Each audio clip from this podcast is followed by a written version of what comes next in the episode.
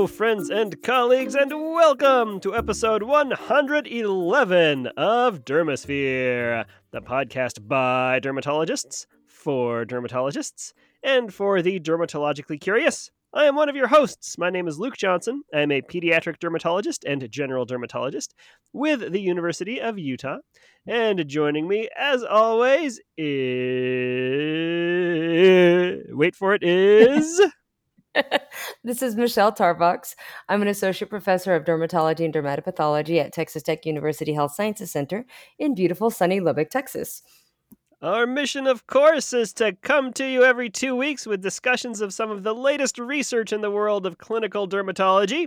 And to help us out, we also have the Pimping Bell. Say hello, Pimping Bell. The Pimping Bell exists to highlight especially question-worthy content. For example, if you're a resident or somebody learning dermatology, or even just somebody who wants to know a little pearl, that's the time to especially pay attention. Though, of course, you always want to pay attention to us because we're so awesome. Speaking of us being awesome, if you want to spend more time with awesome people, you can join the University of Utah Dermatology Echo Outreach C M E program. It's free. You can present some of your cases. You can hear some of our faculty give lectures. We'll put a link in the show notes. It's the second Friday of every month over the lunch hour generally. Also, if you want to hang out with me in person in Idaho in September, we have a couple meetings, one specifically for dermatologists, one targeted toward primary care providers. Links will be in the show notes for that as well. And speaking of meetings, Michelle and I were both recently at a couple really cool meetings. I went to the Society for Pediatric Dermatology annual meeting in Asheville, North Carolina. Michelle, where did you go? I was at the World Congress of Dermatology in Singapore, Singapore. Well, they call Asheville the Singapore of the United States, so I'm pretty sure we're equal in terms of coolness of our travel. I want to talk to you guys about highlights from the S P D meeting, and then Michelle can hit some of the highlights from the World Congress.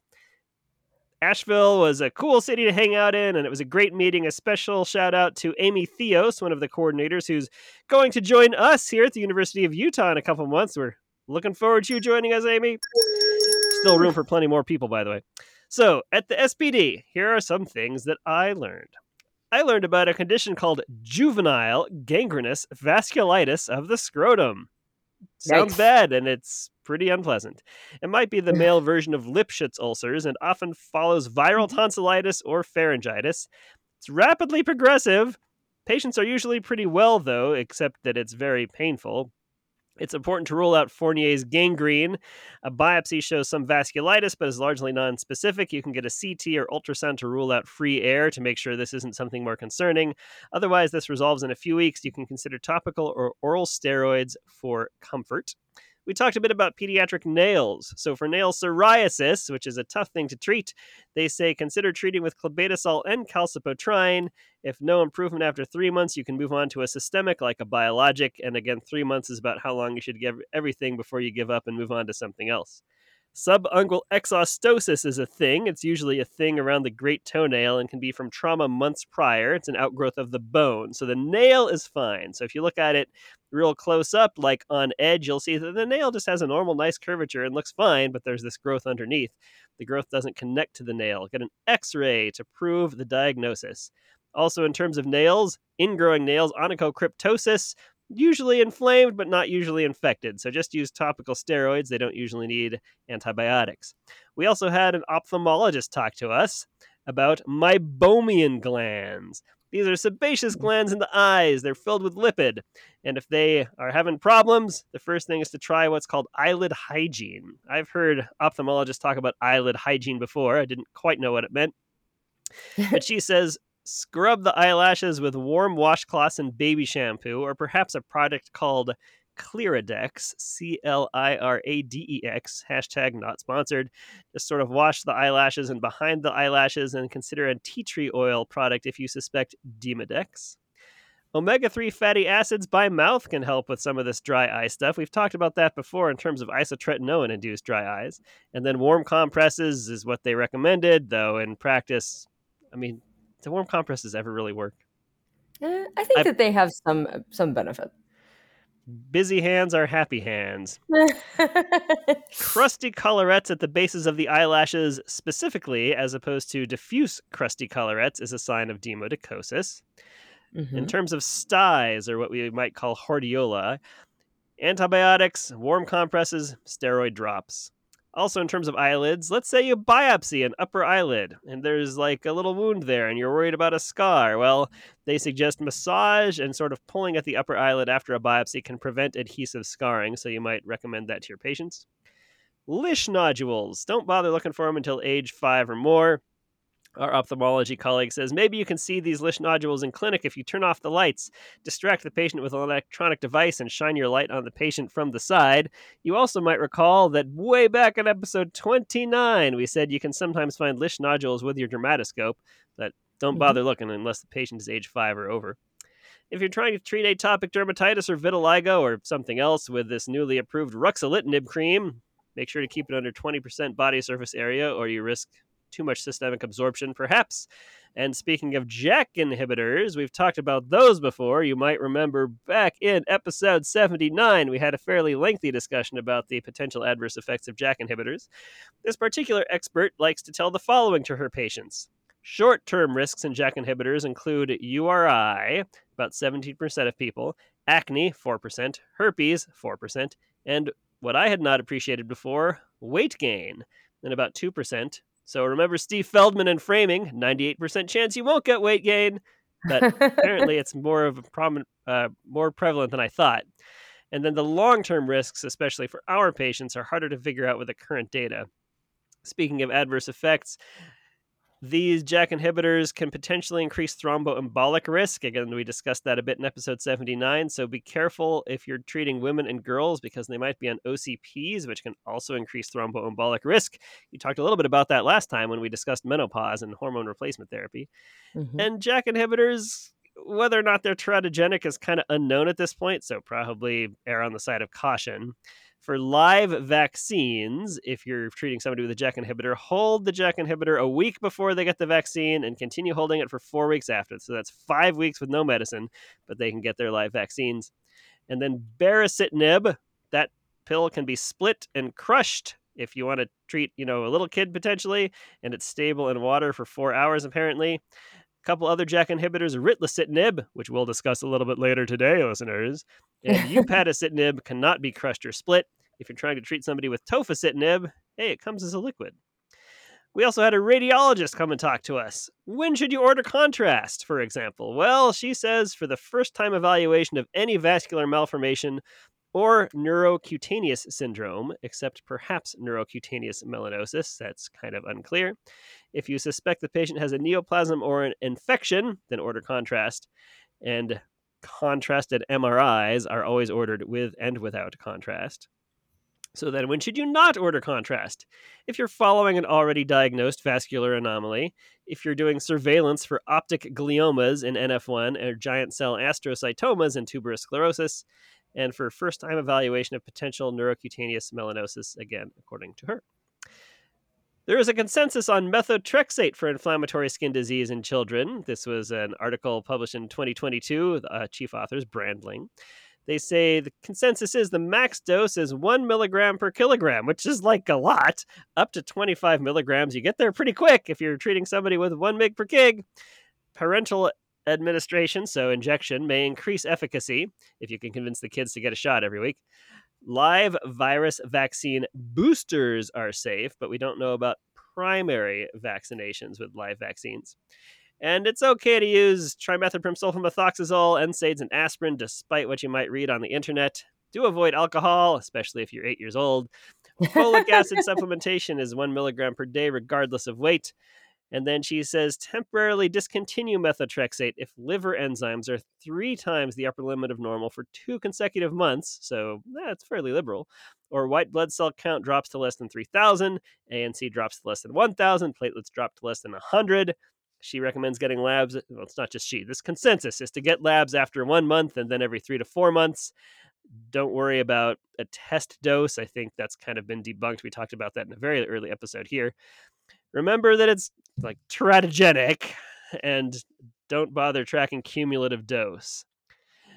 Body surface area. We talked about this before in terms of the palm being one half percent of the B S A in adults and more like closer to one percent in kids.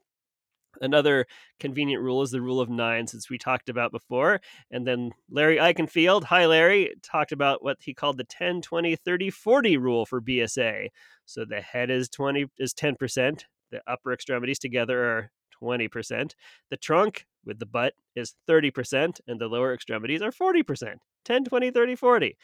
And then for babies, it's a little bit different. So you move ten percent from the lower extremities to the head. So it's more like the twenty, twenty, thirty, thirty rule, I guess. Um, interesting basic science stuff. In female organisms, Michelle, I presume you know this as a female organism yourself. One X chromosome gets shut down early in development. It's called lionization. And that apparently is due to the effects of a piece of R N A called Xist, capital X, little I S T, Xist. And then this shutdown of this chromosome has to be maintained throughout life. And Xist has a lot of genes in it that have been associated with autoimmunity, like Roe and Law. So this potentially could explain why female organisms are at increased risk of autoimmunity compared to males. Maybe this Xist R N A can leak out of cells, thus generating autoimmunity. Hmm. A few genodermatosis updates. Plaque syndrome is a new thing, P L A C K, peeling skin, leukonychia, one of my many nicknames, acral keratoses, chylitis, and knuckle pads. It's caused by a mutation in the gene that encodes for calpastatin. The gene is called C A S T or CAST. Babies and toddlers with unexplained nail loss consider factitious disease or Munchausen by proxy. There is a haunting case of a patient's mother, basically, who was just ripping off her baby's nails. Oh, my God. Just, you know, sort of on the D L. And I don't want to take up too much time, so one last thing. Mm, what's the best thing? Oh, those of you out there who like podcasts. P D R A, the uh, Pediatric Dermatology Research Alliance, has a podcast. Specifically, they call it a podcast channel. So if you like dermatology podcasts, and I bet you do, if you want to listen to some more, there's one out there for you. All right. So the World Congress of Dermatology in Singapore, Singapore, was a gigantic meeting, as are all of the World Congresses. They only happen every four years. And this was actually the twenty-fifth World Congress of Dermatology. So I guess we dermatologists have been at this for one hundred years now, um, kind of trying to educate each other all around the world. Good the for thing, us. I mean, you know, and I was very it, proud. Why is it Singapore, Singapore? Is that like New York, New York? Exactly. It's the capital and it's the name of the city and the name of the like place, you know. Pretty cool. So um, it was. It's in. It's. I think it's um, part of Malaysia, which I had a very poor geographic understanding of before. But it is an absolutely lovely country.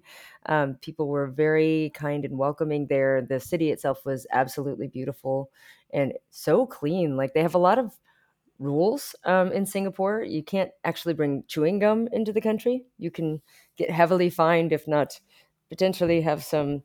Uh, other consequences for bringing gum or other things into the country that are prohibited there. But the um, space around the conference center was absolutely gorgeous. It was a nice time of year there. Actually, it was pretty temperate. It was warm, of course, but not completely uncomfortable. It was a really beautiful city. And the Congress itself was such a kind of beautiful coming together of dermatologists from around the world. The theme for the World Congress was Dermatology Beyond Borders, Science, Care, and Communities. And they were um, many. There were many sessions that were focused on equity and accessibility and provision of care to underserved populations. I was um, impressed with some of the presentations of care for patients who are in less well-served parts of the world that have somewhat tropical and neglected diseases like severe leishmaniasis, patients that have lymphatic filariasis, and other um, inflammatory and infectious condi- conditions that are undertreated. The Skin of Color Society actually had its first ever scientific session at the World Congress of Dermatology, and it was very successful. Um, somebody that I got the opportunity to meet when he was just very fir- much in the first part of his career and who's just really um, grown as a leader was um, Doctor Andrew Alexis, who's the president of the Skin of Color Society, and along with the co-chairs of their session, Doctor Jeanette O'Kay and um, Victoria Barbosa put together a beautiful session. Um, Doctor Alexis covered inflammatory disorders and skin of color and the attendant pigmentary alteration.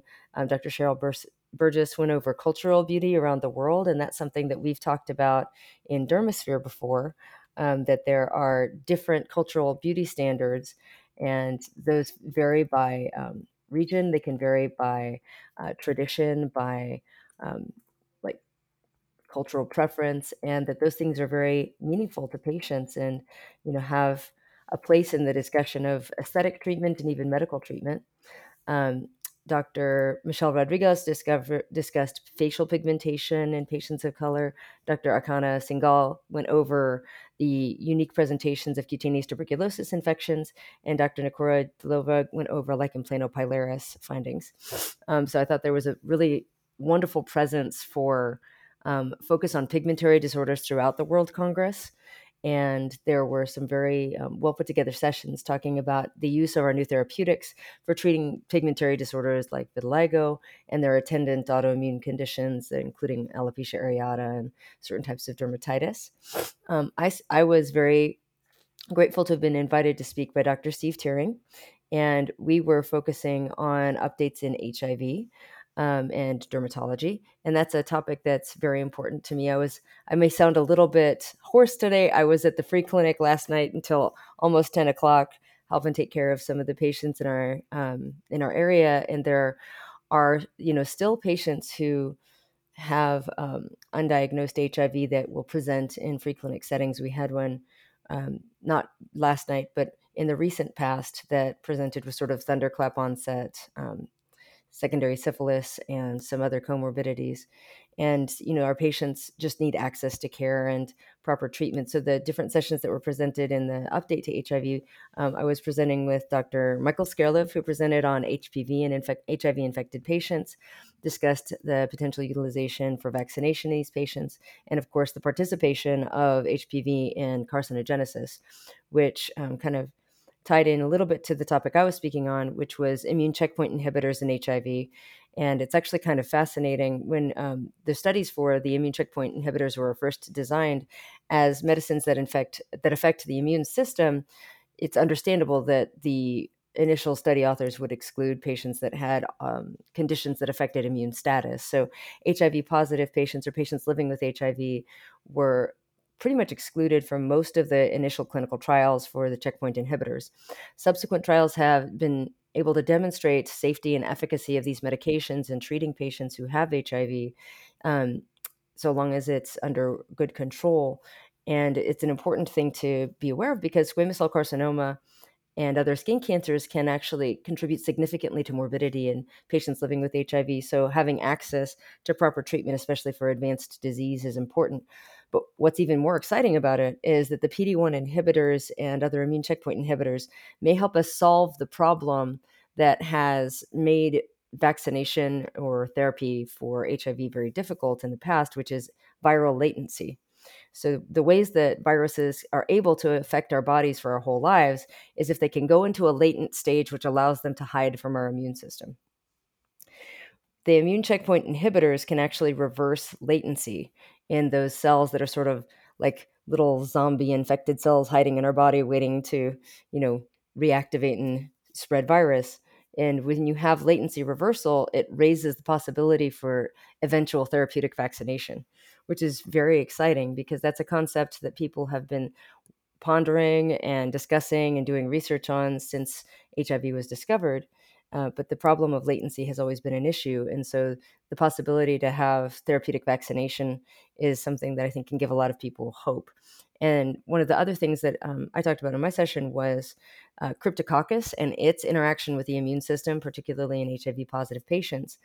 And what's very interesting about cryptococcal infection is it activates sort of a maladaptive T H two response. And that actually ends up doing a lot of the damage, even in the central nervous system.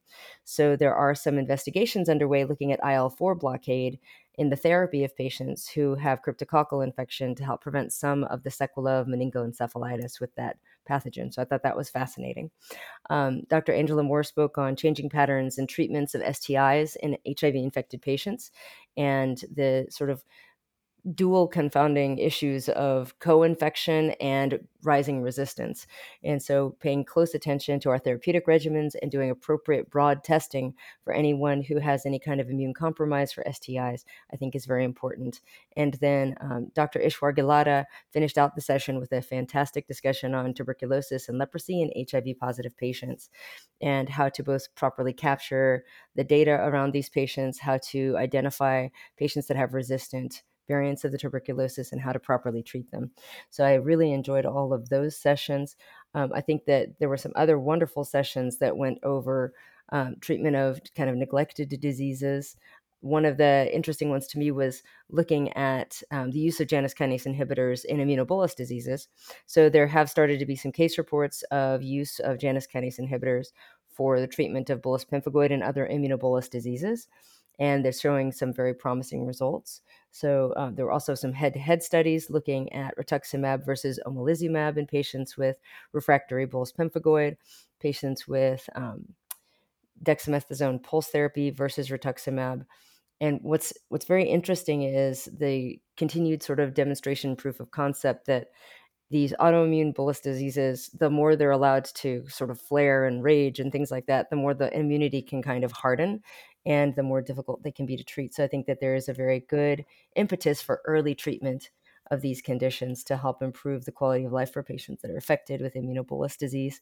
There were some good discussions about the um, problem of genitourinary fistula in women in parts of the world where they're um, obstetric care might not be as robust, and uh, efforts to sort of help improve the sort of sequela and morbidity that can be associated with that. And then uh, I'll put in a teaser for an upcoming episode of Dermasphere. So there's also been um, new staging and criteria around um, Sézary syndrome and mycosis fungoides, which was originally published in Blood, which is a journal that a lot of hematopathologists read, but not a lot of dermatopathologists and not a lot of dermatologists read. But and a lot so of vampires they, read. But uh, so many vampires read. I mean, Blood is the favorite magazine of Bela Lugosi, that sparkly guy from Twilight. I'm, I'm pretty sure Nosferatu was, you know, on the cover at some point. Um, but the uh, update on mycosis fungoides and Sézary syndrome, we're going to have a, a expert guest on to discuss, and I think he will do a fabulous job. So.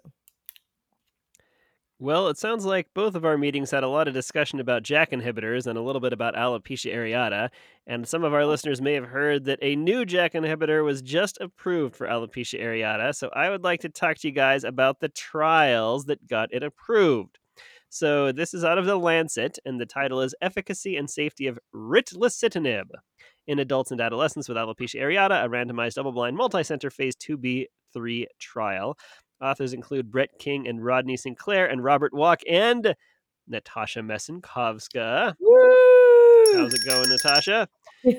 So, ritlecitinib, recently approved by the F D A for alopecia areata in patients age twelve plus, based on this trial, which of course was funded by the pharmaceutical company.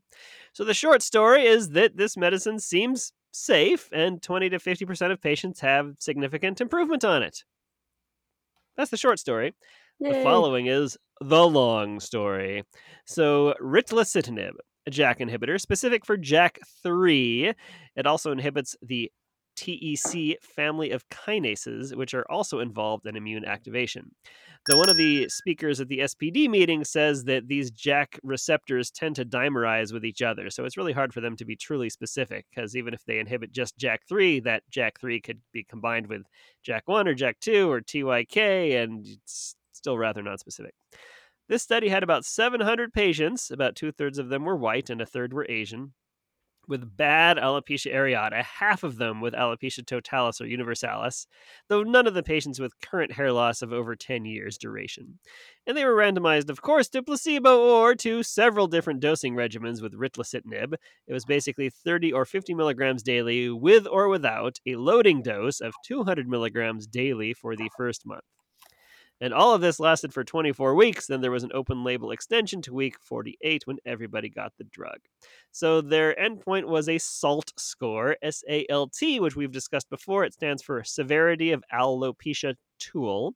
And basically it's the percentage of hair loss that people have. So the percentage of hair on the scalp that is missing. And a SALT score of twenty or less has been shown in the past to be a meaningful improvement for patients. So that's what they were shooting for. A SALT score of twenty or less at week twenty-four was achieved by thirty percent of patients in the highest dose of ritlecitinib versus two percent in placebo. A SALT score of ten or less was achieved by twenty percent of people in this group. About fifty percent of patients rated their disease as moderately or greatly improved, and improvements continued until week forty-eight when the study stopped, so perhaps they would continue after that as well. If you had alopecia totalis or universalis, and you wanted a SALT score of twenty or less, good luck. Only ten percent of you got there, but versus zero percent with placebo, no, ten percent's better than nothing. But that's consistent with known facts about alopecia areata. Totalis and universalis are just really hard to get the hair to come back. This medicine looks quite safe. Most adverse effects were mild or moderate. In the treatment group, more common adverse effects compared to placebo included U R Is, nasopharyngitis. Hey, Michelle, what's the difference between nasopharyngitis and U R Is? That's an interesting question.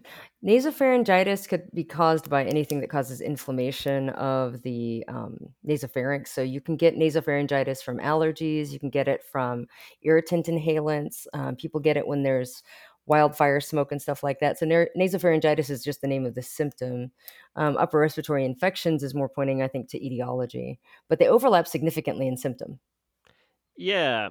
So perhaps some of this nasopharyngitis was also U R Is. Maybe it's tough to tease those apart. Also U T Is and zoster. There were eight total episodes of zoster in this trial, and none were severe. Remember to vaccinate your patients before putting them on one of these, as per episode eighty-six. That's adults anyway. There was one instance of a pulmonary embolus, and it was in the treatment group. Who knows if it was related or not? And there were two malignancies. Again, see episode seventy-nine for a more in-depth discussion of adverse effects in JAK inhibitors. Both of these malignancies were patients on treatment. They were both breast cancer in women in their forties or fifties. Uh, the on-site investigators thought one of these was related to the study drug and the other was not, but that's scary. Of course, we don't want to give people cancer, but take a listen to some of our uh, previous episodes. The risk is really quite low. There were a few serious infectious events potentially related to the drug, including one patient who had, who had both empyema, which is like pustule stuff in the lungs, and sepsis. Acne was not increased, though there was a bump in, quote, folliculitis. Patients had mild, generally transient, and clinically insignificant changes in lab values, including creatine kinase, white blood cell parameters, hemoglobin, and platelets, as well as total cholesterol, H D L, and L D L. I think the lab monitoring for these drugs is uh, evolving. The investigators also performed audiology evaluations on all of their patients, apparently due to some unpublished data in, quote, chronic toxicology studies in dogs that showed reversible axonal neuropathy. Mm. Hear about this anywhere before, Michelle? Hmm. People on the Twitters aren't being like, don't take JAK inhibitors, they cause hearing loss? I haven't seen that yet. I've seen a lot of people chit-chatting about um, certain nitrous nitrous oxide-releasing medications causing hearing loss, but... Well, it's the first I had ever heard of it, and these investigators did find six patients who had audiology abnormalities in the testing, but the patients didn't bring it up, so presumably patients didn't notice it. It was mild, I guess, and this was described as sensory neural hearing loss that was emphasized as not central. So it's not the brain, I guess, that's the nerves. Tough to say if that's going to become an issue or not. My feeling is probably not. For a more in-depth discussion of JAK inhibitors, again, including the black box warning, episode seventy-nine is your go-to episode for that. A few other tidbits. The pathophysiology of alopecia areata. Still hard to say what's going on exactly, but it may involve loss of immune privilege by the hair follicle. So remember, the hair follicle is supposed to be an immune-privileged site, meaning normally immune cells are not allowed in. But mm-hmm. if there's a breakdown in that barrier, then perhaps the immune cells can get back get in there, and since they're finding antigens they don't normally see, they can get excited. and some basic science research suggests that ritlecitinib may restore this immune privilege. I wonder if it gets restored temporarily, probably, or more permanently, which would be cool, so perhaps this drug could be discontinued, though it seems like, based on current data, most patients who discontinue whatever treatment they're on for alopecia areata tends to come back. Overall, I would say this ritlecitinib stuff is probably comparable to baricitinib, which was the first drug approved for alopecia areata, which we discussed in episode eighty-seven. But this is approved for age twelve plus. Baricitinib is currently approved for age eighteen plus.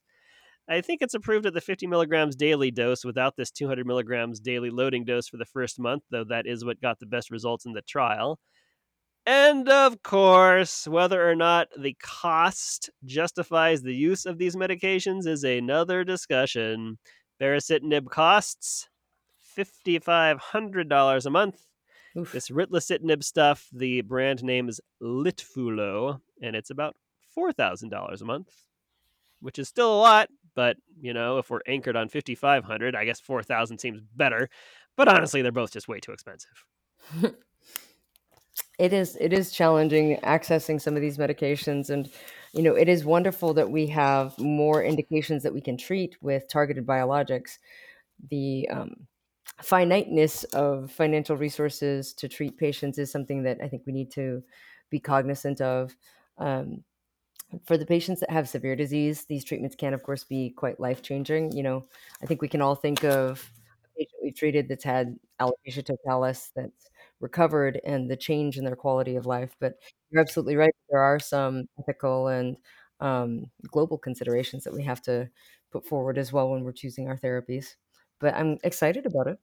Yeah, it's nice to have something else, especially something approved in the pediatric range. So that's the story with ritlecitinib, and I feel after reading this trial, I will feel empowered to use it if I think it's appropriate. So, Luke, what were you doing in two thousand eleven? two thousand eleven, I was in medical school having a great time in the city of Pittsburgh. Really good burgers and pizza. That's awesome. I just finished my dermatopathology fellowship at the Cleveland Clinic, and I'd started as a um, assistant professor at Saint Louis University. Well, in two thousand eleven, Peter Grayson at the Undiagnosed Disease Division at N I H, who focused on vasculitis and inflammatory conditions in his group, were trying to solve the puzzle of this gentleman in his late fifties who had been previously healthy and then started to present with progressively accelerating worsen- worsening of his health. So first he developed fevers, he had face swelling, he had orchitis, skin nodules, D V Ts, and perichondritis. So he ha- actually had swelling of the cartilage of his ear. Um, he was only able to be controlled at that point with prednisone. twenty-five milligrams a day of prednisone. If you dropped him even down to twenty, he would get very sick. And so the team at the N I H kind of Doctor House to this and sort of intentionally decreased his prednisone while he was under close observation so that they could figure out what his body was doing. And when they dropped it down from twenty-five to twenty milligrams a day, he got vasculitis, his C R P went up, and skin biopsy showed medium vessel vasculitis that was diagnosed as atypical polyarteritis nodosa. Um, then he also had periorbital inflammation that developed. He kind of bounced around with this chronic inflammatory milieu between twenty thirteen and twenty seventeen. He was trialed on anakinra, which actually kind of set the world on fire a little bit for him and, and caused a worsening of the vasculitic lesions. And then he started to experience progressive bone, bone marrow fla- failure, which was signified by anemia and then thrombocytopenia. The anemia was macrocytic and continued to get worse. So finally, they did a bone marrow biopsy, and they saw that he had hypercellular marrow that had myeloid predominance and negative genomic studies for myelodysplastic syndrome. So they were kind of at a loss as to what to do for this patient. He continued to deteriorate with worsening fevers. He got pulmonary infiltrates. He got disseminated mycobacterial infection, worsening of his anemia and his thrombocytopenia, requiring frequent blood and platelet transfusions, and ongoing inflammatory conditions in multiple hospitals. And um, this patient was being monitored along with a couple other patients that started to show very similar symptoms. Um, older gentlemen who had been previously healthy that developed this sort of re- recalcitrant macrocytic anemia, then thrombocytopenia, then progressive bone marrow, marrow failure. So they started to try to solve the puzzle of what was wrong with these gentlemen, what was going on. And they specifically started to look at ubiquinone because it was a pathway that had been identified as problematic in a lot of chronic nebulous inflammatory diseases. And so what they were able to find was when they looked at that U B A one gene in these men from their peripheral circulating blood, there were two peaks in it, which would indicate heterozygosity. But there's a fly in the ointment there. The um, U B A one gene is on the X chromosome. So why would a man have heterozygosity of an X chromosome carried gene? Why and indeed? So to try to figure that out, they looked at the patient's fibroblasts. The fibroblasts had only one peak. So this was a restricted genetic mutation of the X chromosome that had been acquired in adulthood. And what was really kind of interesting about that was then they started to look at the marrow. And they found that the mutation was there in all of the precursor cells um, for the bone marrow, but it became lineage restricted to the myeloid lineage only and was circulating in the neutrophils and monocytes Um, in a sort of preferential fashion, actually. So most of the patients circulating neutrophils and monocytes had this mutation. The T and B cells did not have that mutation at all. And the patient's non-blood tissue didn't have the mutation. So they started to try to figure out what was going around or going on around this U B A one mutation and this severe adult onset autoinflammatory disease. They started to compare the um, bone marrow aspirates. And what they started to discover was the syndrome that we now know as Bexis.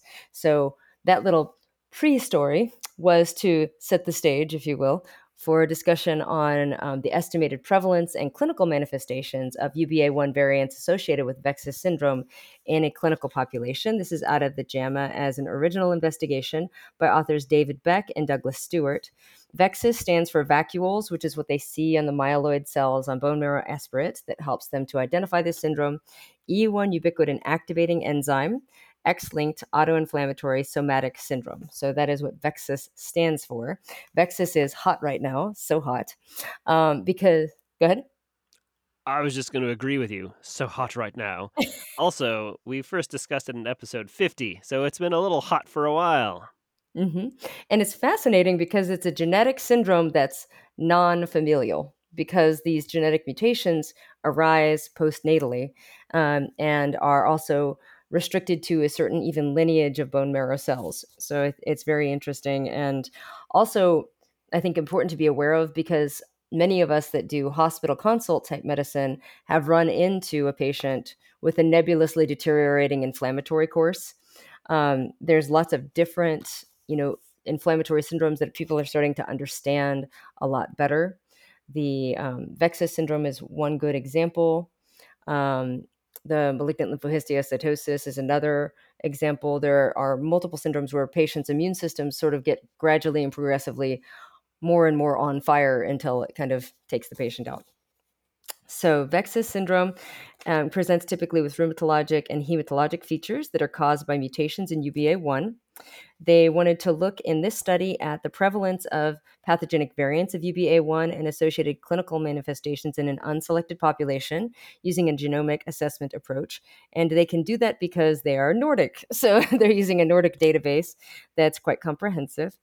Uh, I'm so, I apologize. My other study is Nordic. This one, they're not Nordic. They're from Geisinger. My apologies. Um, but they looked at patients in the Geisinger database, which had one hundred sixty-three thousand patients plus. And they looked at their clinical phenotypes as well as genetic data. They were able to find out of that patient population, eleven patients um, that had a pathogenic variant in the U B A one uh, gene. And one hundred percent of them had clinical manifestations that were consistent with Bexis syndrome. Nine of the patients that they identified in this registry were male and two were female. Five out of the eleven didn't meet the actual criteria for rheumatologic or hematologic diagnoses previously associated with Bexis syndrome, and we'll talk about those in a second. But all individuals had anemia, which is a hallmark of this disease, and the anemia tends to be macrocytic. So you tend to have macrocytic anemia. Thrombocytopenia is also quite common. Uh, that was present in ten out of eleven of these patients. And in all of those patients, they were able to find a pathogenic variant of the U B A one gene. There were um, a couple of different variants that were present in this patient cohort. But what was kind of interesting is all of the people that they looked at had some clue toward autoimmune abnormality when they presented with this genetic aberration. So they gave further support to the concept that the U B A one variants are helping to cause this disease. The prevalence of the condition was kind of worked out to be um, dependent, dependent upon gender, which completely makes sense since this is an X-linked disorder. For the general population, like in total, the estimated prevalence for Vexus was one in thirteen thousand five hundred ninety-one. And for compar- for comparability, if you're thinking about like Haley-Haley disease, that's in one in fifty thousand people. So one in thirteen thousand people for Vexus to potentially carry this um, pathogenic mutation is a lot, actually. That's a that's a fair fair minority of people to be aware of. Um, it's a more frequent problem for gentlemen because of the single X chromosome that gentlemen have. So for gentlemen patients over the age of fifty, the prevalence that they found by calculation in this study was one in four thousand two hundred sixty-nine for men and one in twenty-six thousand for women, because women have the other X chromosome to potentially help kind of balance things out a little bit. I of thought that course, the wor- this is central Pennsylvania, so this is a, you know, Caucasian population. The generalizability is possibly questionable, but one in four thousand guys older than fifty, especially if they're a Caucasian guy from central Pennsylvania, it's like not that uncommon. So especially if they have a hematologic or rheumatologic disease that sort of doesn't quite fit the picture, definitely think about something like this. Mm-hmm. The rheumatologic diseases that have been reported with Vexus syndrome are many and vary from polyarteritis nodosa to relapsing polychondritis, giant cell arteritis, Sweet syndrome, with hematologic abnormalities that can include myelodysplastic syndrome, macrocytic anemia, thrombocytopenia, and dermatologic manifestations that are usually related to vasculitis. There's another um, U B A one variant that is X-linked um, and can result in spinal muscular atrophy. None of the patients in this study with this pathologic variant had any symptoms of spinal muscular atrophy. So these appear to be distinct conditions. And I think that there's a lot of research that's interesting going on in this area. I don't want to spend too much more time on this. I do want to point out the key points of Vexus syndrome. It does not have an I C D ten code, importantly. So capturing data around this can be challenging because many of the database searches are not going to be able to capture it since there's not a way to encode it. And that's not any shade for the I C D ten people. This is a recently discovered entity. But usually there are concomitant clinical features in two different organ systems, um, rheumatologic, hematologic, dermatologic, or pulmonary. And that has to do with inappropriately activated um, autoimmunity. So I thought that that was very interesting that they were able to predict patients having these um, inflammatory syndromes and symptoms based off of just a blind genetic analysis. And I think that there are going to be opportunities for therapies as well as identifying vulnerable patients in the future utilizing similar services. It also does raise a question about the usability of genetic data and pr- protection of privacy for, you know, people's genetic information. But I thought the study was very well done and presented more support for the argument that these U B A one mutations can be responsible for kind of unchecked autoimmune dis- disease in the setting of these hematologic and rheumatologic um, conditions. When I first became an attending about five years ago, I was under the impression that most patients in the hospital that I was consulted on would end up getting a definitive diagnosis one way or another.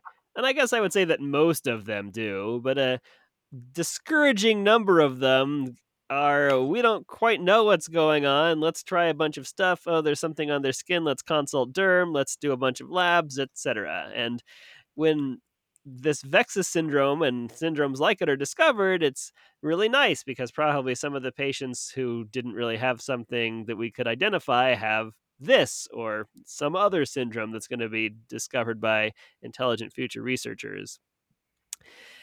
And sometimes my colleagues in various other specialties draw a bunch of labs. So I recently had a patient in the P I C U who sort of had one of these we don't know what's going on syndromes, and I looked up the labs and there were a whole bunch of interleukins that were drawn. And I thought, what's going on with all these interleukins? And what is, how is this useful? I have to teach myself. And not only myself, I have to teach the listeners of Dermasphere. So I want to talk specifically about interleukin two. So this is out of a journal called Clinical Immunology. There's just one author, Jan Damoiseau. So thanks, Doctor Damoiseau, from the Netherlands. And the article is called The I L two, I L two Receptor Pathway in Health and Disease, The Role of the Soluble I L two Receptor. This is mostly basic science stuff, and it's a super dense article, so I did my best to distill it. But Jan, if I screwed anything up, I apologize. So I L two, interleukin two, was originally discovered as a growth factor for normal T lymphocytes. Michelle, when you were studying, like in medical school, did you learn the mnemonic hot T-bone steak? I didn't, but I love it. So it's supposed to give you an idea of what I L one, two, three, and four do. So hot, I L one causes fever. T, the I L two is a T-cell growth factor. Bone, I L three is involved in bone remodeling. And the steak, you're supposed to just take the E out of steak because I L four is about IgE, I guess. That's cute. Um, also, I L two is a growth factor for N K cells in addition to these T lymphocytes. And it was more recently discovered to also activate regulatory T cells, or what are called T-regs. And as we know, T-regs turn the immune system down. They're kind of a negative regulator.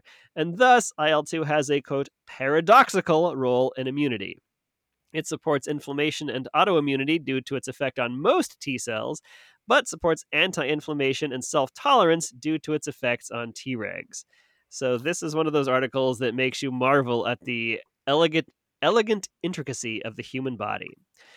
Mutations in the I L two R A gene exist in some humans, and they impede the responsiv- responsivity of the T-reg cell.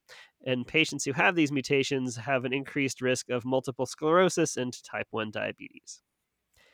I L two receptors come in two general types: the high affinity type, which shows up on T-regs, and the intermediate affinity type, which shows up on most other cells that are responsive to I L two. So if there's not much I L two hanging around, the high affinity receptors soak it all up. And remember, those are on the T-regs, so that favors immune tolerance and anti-inflammation. Conversely, if there's a lot of I L two, there's enough to spill over into those other to- cell types, and those become activated as well, which favors more of an inflammatory response. There is a part of the I L two receptor called the alpha chain, and that's what makes the receptor have high affinity. And it can fall off, can be shed.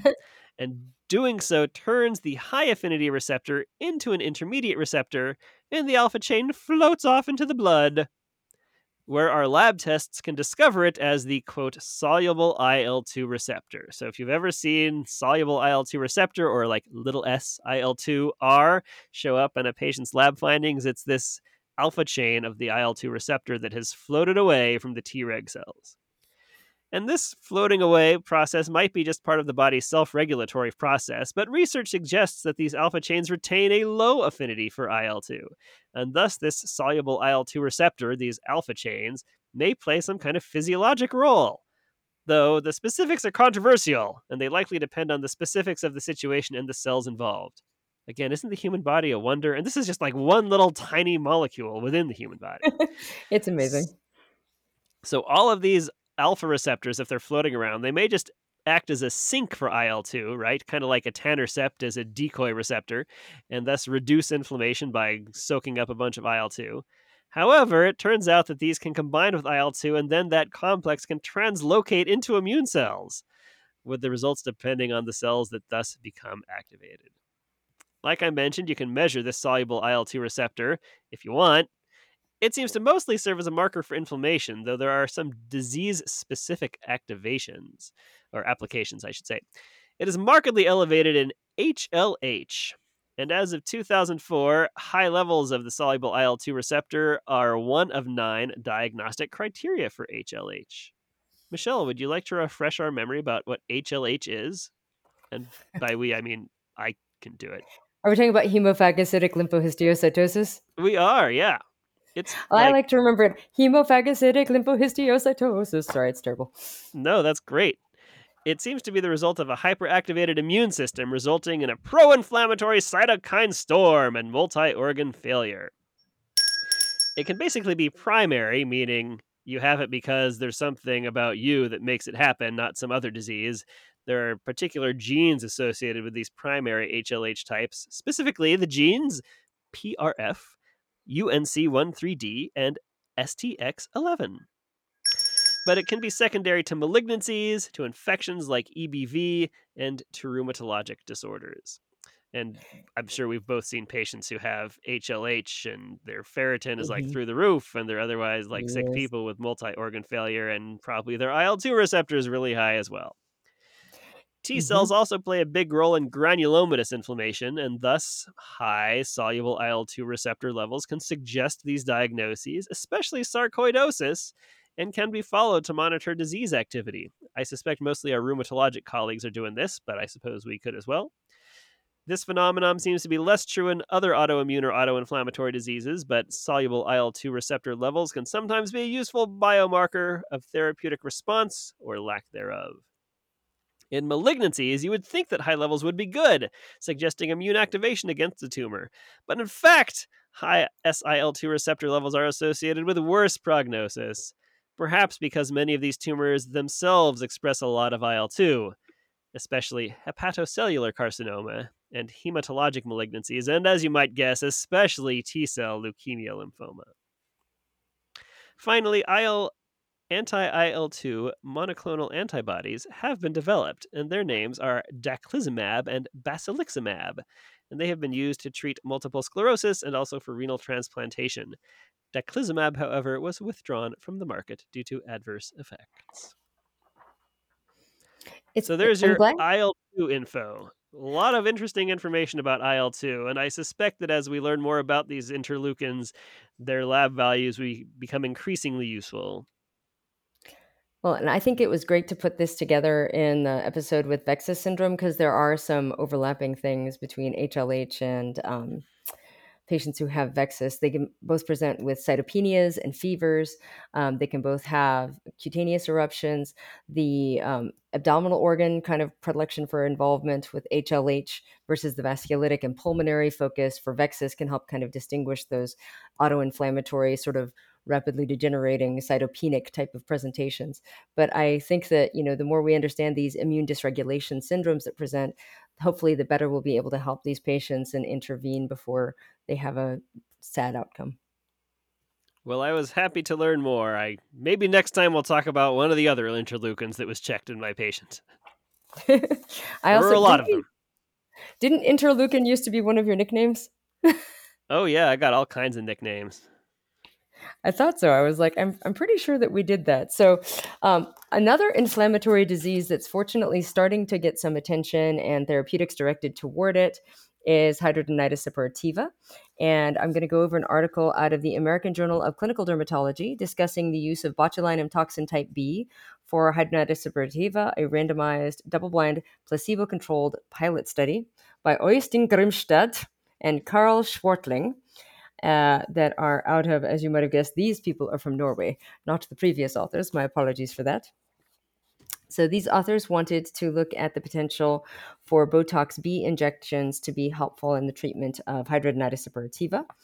B, uh, Botox B was F D A approved in nineteen eighty-nine uh, as myoblock for the treatment of cervical dystonia, torticollis, and sialorrhea.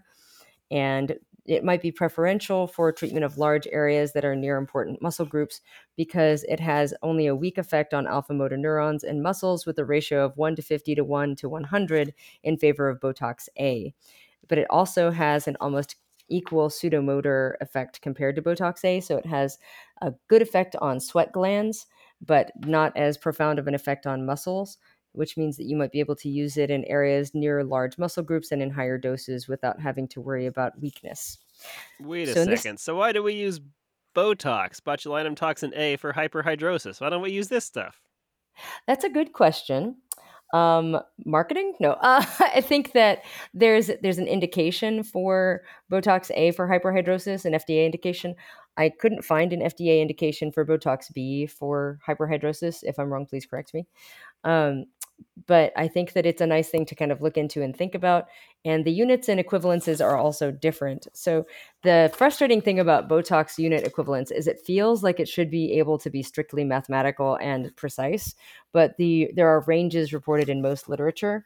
And I think that that's probably related to differences in biological effect that are individualistic. But roughly, one hundred units of Botox is roughly equivalent to two hundred fifty units of Dysport, with reported ranges in the literature of one to two versus one to four for Botox to Dysport units.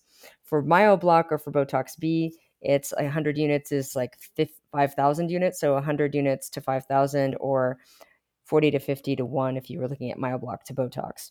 The costs are a little bit different. Um, I think, Luke, you found some costs for NeuroBlock, which is another Botox B. That was about like five hundred sixty-nine for ten thousand units. I found six hundred sixty-five for five thousand units, so you're a better bargain shopper than I am. Um, I think that your pricing on Botox is correct, about six hundred sixty per one hundred units. The unit equivalence is um, something to consider when you're calculating the cost of treatments, and also when you're focusing on preventing motor syndromes, but I will, I'll get to that. So in this study, they took twenty patients that had H S um, stage one through three. This study did have uh, overrepresentation of patients with milder disease, but I think that was somewhat intentional.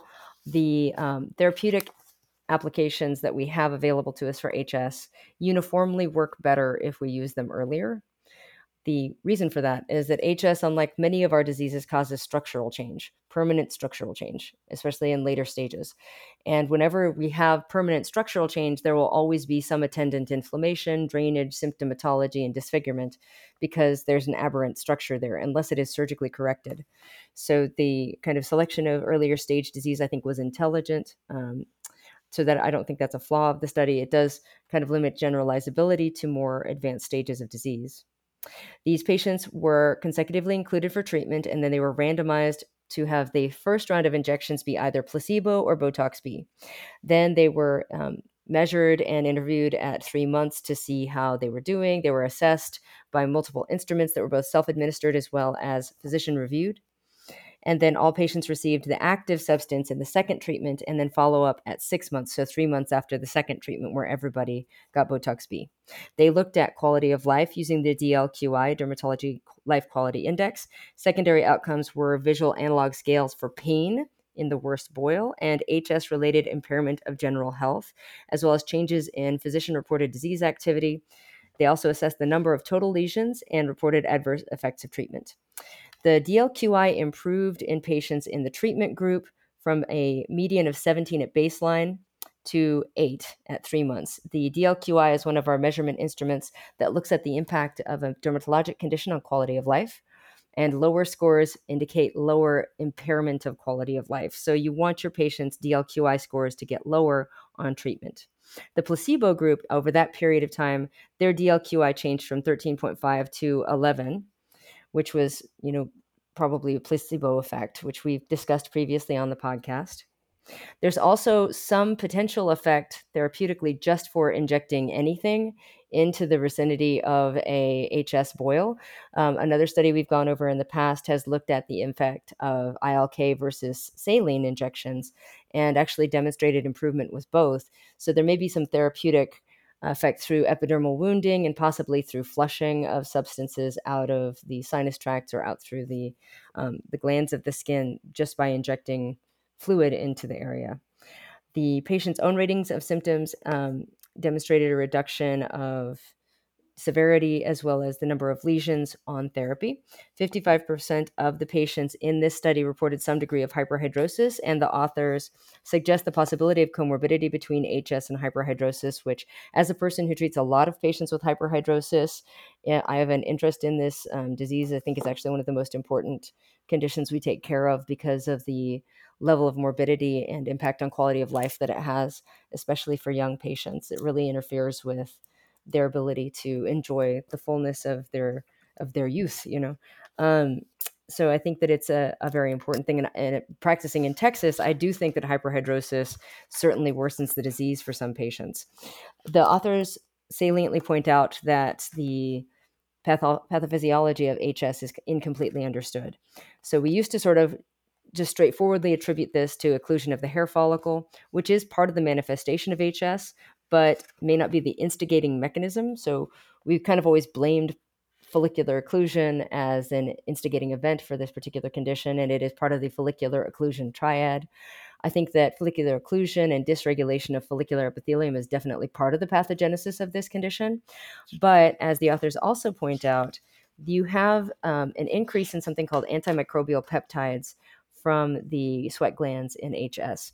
Antimicrobial peptides are understandably a, a part of our innate immune system's ability to try to defend us against bacterial infection, but antimicrobial peptides trigger inflammation and may promote or facilitate H S um, deployment or development. So it'd be interesting to find out in the future if perhaps patients who are prone to, to developing H S have an over response in the elaboration of these antimicrobial peptides. And it would be interesting to determine if these might even be pathogenic.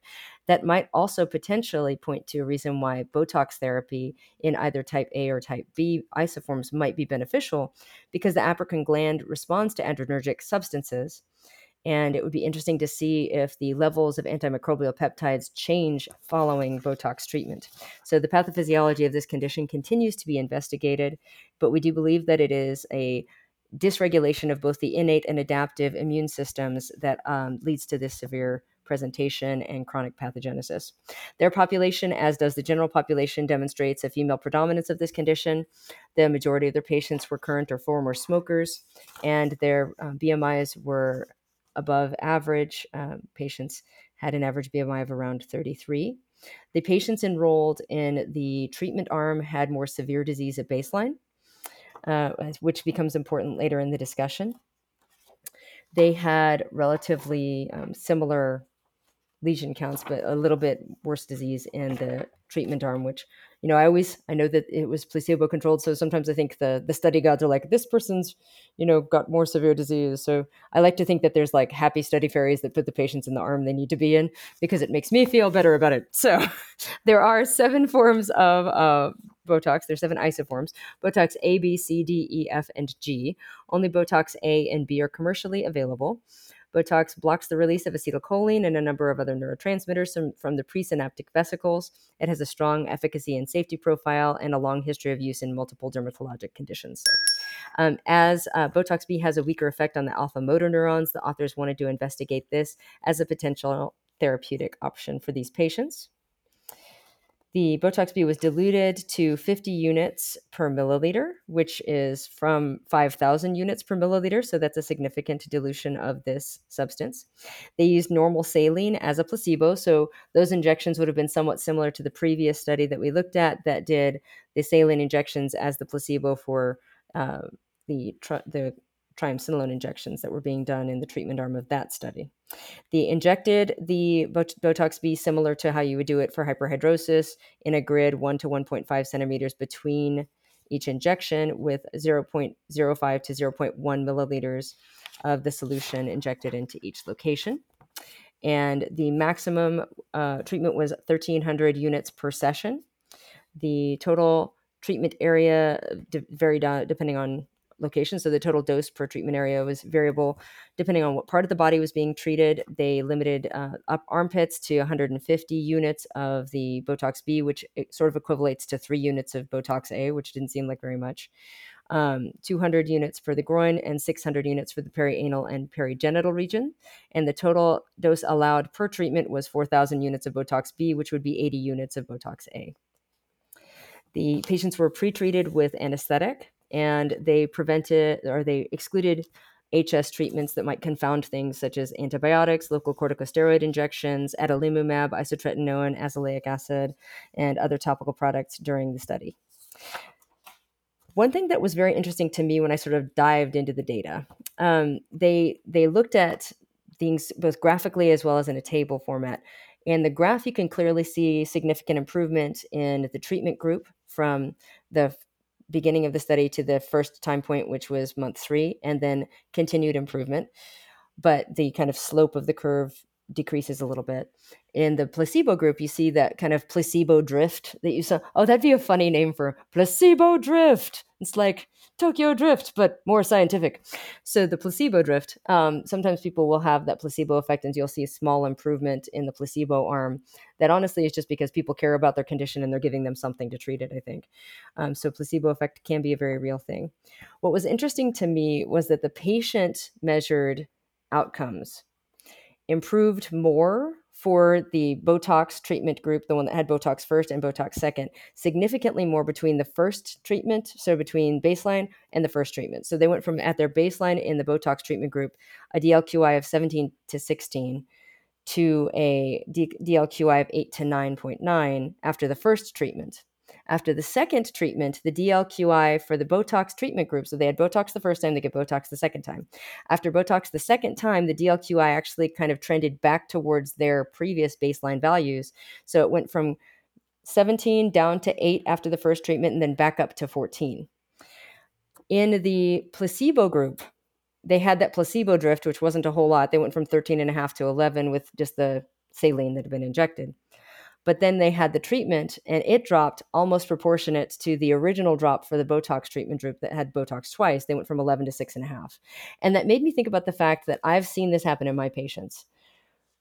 There's this weird thing humans do where they get comfortable with whatever normal is for them right now. And if you change that, they're like really impressed with it.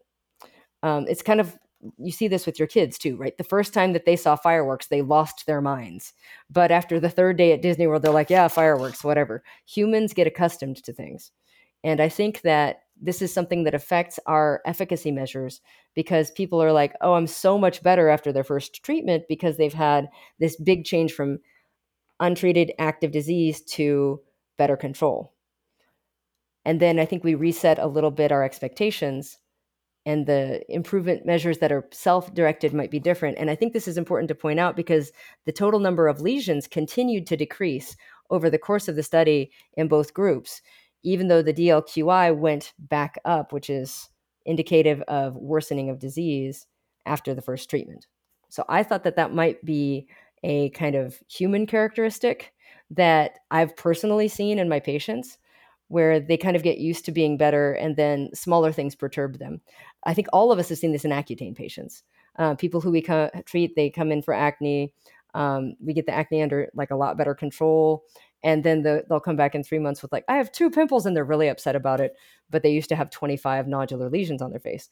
We get accustomed to what normal is for us now. And then we measure things based off of our current frame of reference, which is a total human thing. And I'm not faulting patients for this, but I think this is something that we need to be aware of when we're looking at clinical studies, because I think our... in Steve Feldman's book, this is referred to as the hedonic treadmill. Yeah, exactly. So I think that this is a human characteristic. It's not a flaw in the study. It's not indicative that the study didn't work. The lesion counts continued to improve. I think it's a characteristic of humanity writ large that we need to acknowledge, both in studies and also as physicians, because um, sometimes reminding people of where they came from in their treatments is helpful. I find this as a cosmetic dermatologist also. When we're treating patients for, you know, their frown lines or whatever, people get used to the new them. And then when the, those little frown lines start to come back, even if they're very imperceptible, patients are more sensitive to those lines showing back up. And then you can, you know, show them their, their reference picture of this is baseline. But, you know, I think that it's important to kind of think along those lines. So I thought they did a very nice job of showing that Botox B could be therapeutic for, um, hidradenitis suppurativa. The Botox could be helpful both by potentially changing the secretion of just sweat and its properties to help grow microorganisms, cause frictional irritation. It might also be helpful in decreasing potentially the elaboration of these antimicrobial peptides, which are pro-inflammatory, and other neurotransmitters are also decreased, which may be pathological in certain patients with hidradenitis suppurativa, neuropathy, and neurogenic infuma- inflammation caused by glutamate, substance P, calcitonin gene-related peptide. Those can all be impacted by Botox. So Botox may have multiple different therapeutic applications and reasons why it might be beneficial for patients with H S. I think it's nice to be aware of this pattern. I think also the thoughtful queries of the different pathways that might be util- utilized for improvement in the treatment of this condition may lead to further research and therapeutic options. So I thought it was well done. Yeah, And just a reminder, this was not Botox that was used. This was botulinum toxin B. They specifically used a brand called Neuroblock, which is why I looked up the price for that. Hypothetically, it looks way cheaper. I found one suggestion that this was about six hundred dollars for five hundred units of Botox equivalent, making it about twenty percent the cost of Botox. Um, I think dermatologists aren't familiar with this stuff, and so maybe that's why we fall back to the old botulinum toxin A, but probably that would work for this as well, I would guess.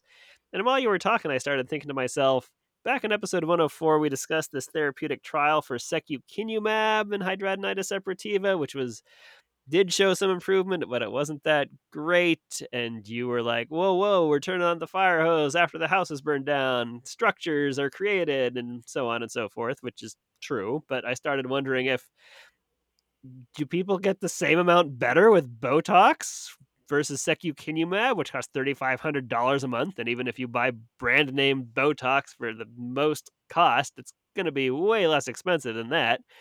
So I was trying to search through the D L Q I response for that trial we discussed, but they have like hid it in the appendix. And basically what they're trying to find is percentage of patients who achieved the D L Q I response of five points or more. And it was fifty percent roughly versus thirty-five percent on placebo, which again is something, but not super impressive. And it's hard to compare that directly because these guys reported like mean D L Q Is, but still it seems like maybe kind of roughly equivalent. So I wonder if we should be like leaning more on botulinum toxin. Well, you know, I think that the authors, as as we discussed, sort of did something smart here in that they are treating less severe disease. So they included patients with H S stage one, which is isolated abscesses, um, and stage two, which starts to have sinus tract formation. They included one stage three patient. Um, the stage three patient was in the Botox B treatment arm. So again, the the randomization fairies nicely put that patient that had more severe disease in the in the Botox treatment arm. Um, sorry, botulinum B treatment arm, my apologies. And the patients in the Cosentyx trial tend to be um, moderate to severe disease, which is going to be Hurley stage two and above. So I think that this more points to the fact that the earlier we treat the disease, the more likely we are to have higher or better outcomes for the patients, higher improvement or more significant reduction in D L Q I. I like when I get a patient referred to me for hidradenitis, if it's an appropriate patient and they're comfortable with it, I like to start with something to sort of reset the um, genetics a little bit of the condition. So I like to, in patients that don't have a contraindication, start with isotretinoin because I think that it helps to renormalize the both skin microbiome just through its anhydrotic effect. I love that it starves the Propionibacterium or Cutibacterium, now acnes, to death by cutting off its food supply. I think it somewhat does similar things to the microbiota that can become pathogenic in H S. So I like to start with Accutane if it's an appropriate patient to start with Accutane, and I like to get them as early as possible in the disease so that we can prevent the formation of some of the fistula and sinus tracts. And importantly, we start with very low dose isotretinoin. I, I like to teach my patients that acne and H S are kind of like the big bullies in the high school. And if you come right at them and try to start a fight, you're going to get knocked flat on the ground. You got to sneak up on them. And then I have to have the conversation about, now don't sneak up on anybody. We don't want to fight anyone.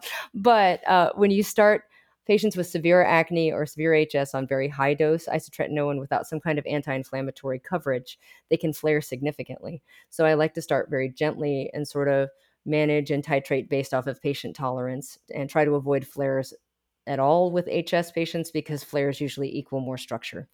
And the more structure you have, the more severe the disease. And of course, you can do multiple things at once. Botulinum toxin plus isotretinoin plus biologics and all the other things we discussed. So I applaud anybody who does work on hidradenitis suppurativa because it is a miserable and underserved disease, and it's exciting to have some more stuff that could potentially work. Well, friends, thanks for sticking around with us for this lengthier than normal episode. It was lengthy just because it was so chock full of awesome stuff. I'm sure you will all agree. And extra thanks to all of the members of Team Dermosphere who help us out greatly with every episode. Thanks specifically Morgan Dykeman, Guy Kusecki, Eleonora Marcacci, Michael Birdsall, Aparna Nayak, Neha Deo, Haley Walsh, Angie Wong, and Laura Dela Cruz. You guys are awesome. A lot of you are applying to dermatology this year, so residency directors, please look kindly on their applications. Also, you can find us on social media. We are on Facebook, Twitter, and Instagram. And you can find us on our website, dermosphere podcast dot com, which has links to all of our articles that we have discussed, as well as our entire archive that you can listen to. It's also a good way to reach out to us. You can also find some of our content in video form now on the platform ViewMedi. That will be in the show notes. Remember, you can hang out with the University of Utah people, including myself, on our virtual echoes every month, and also in September in Idaho. Again, the links will be in the notes. That is all for today, friends. We will see you in two weeks.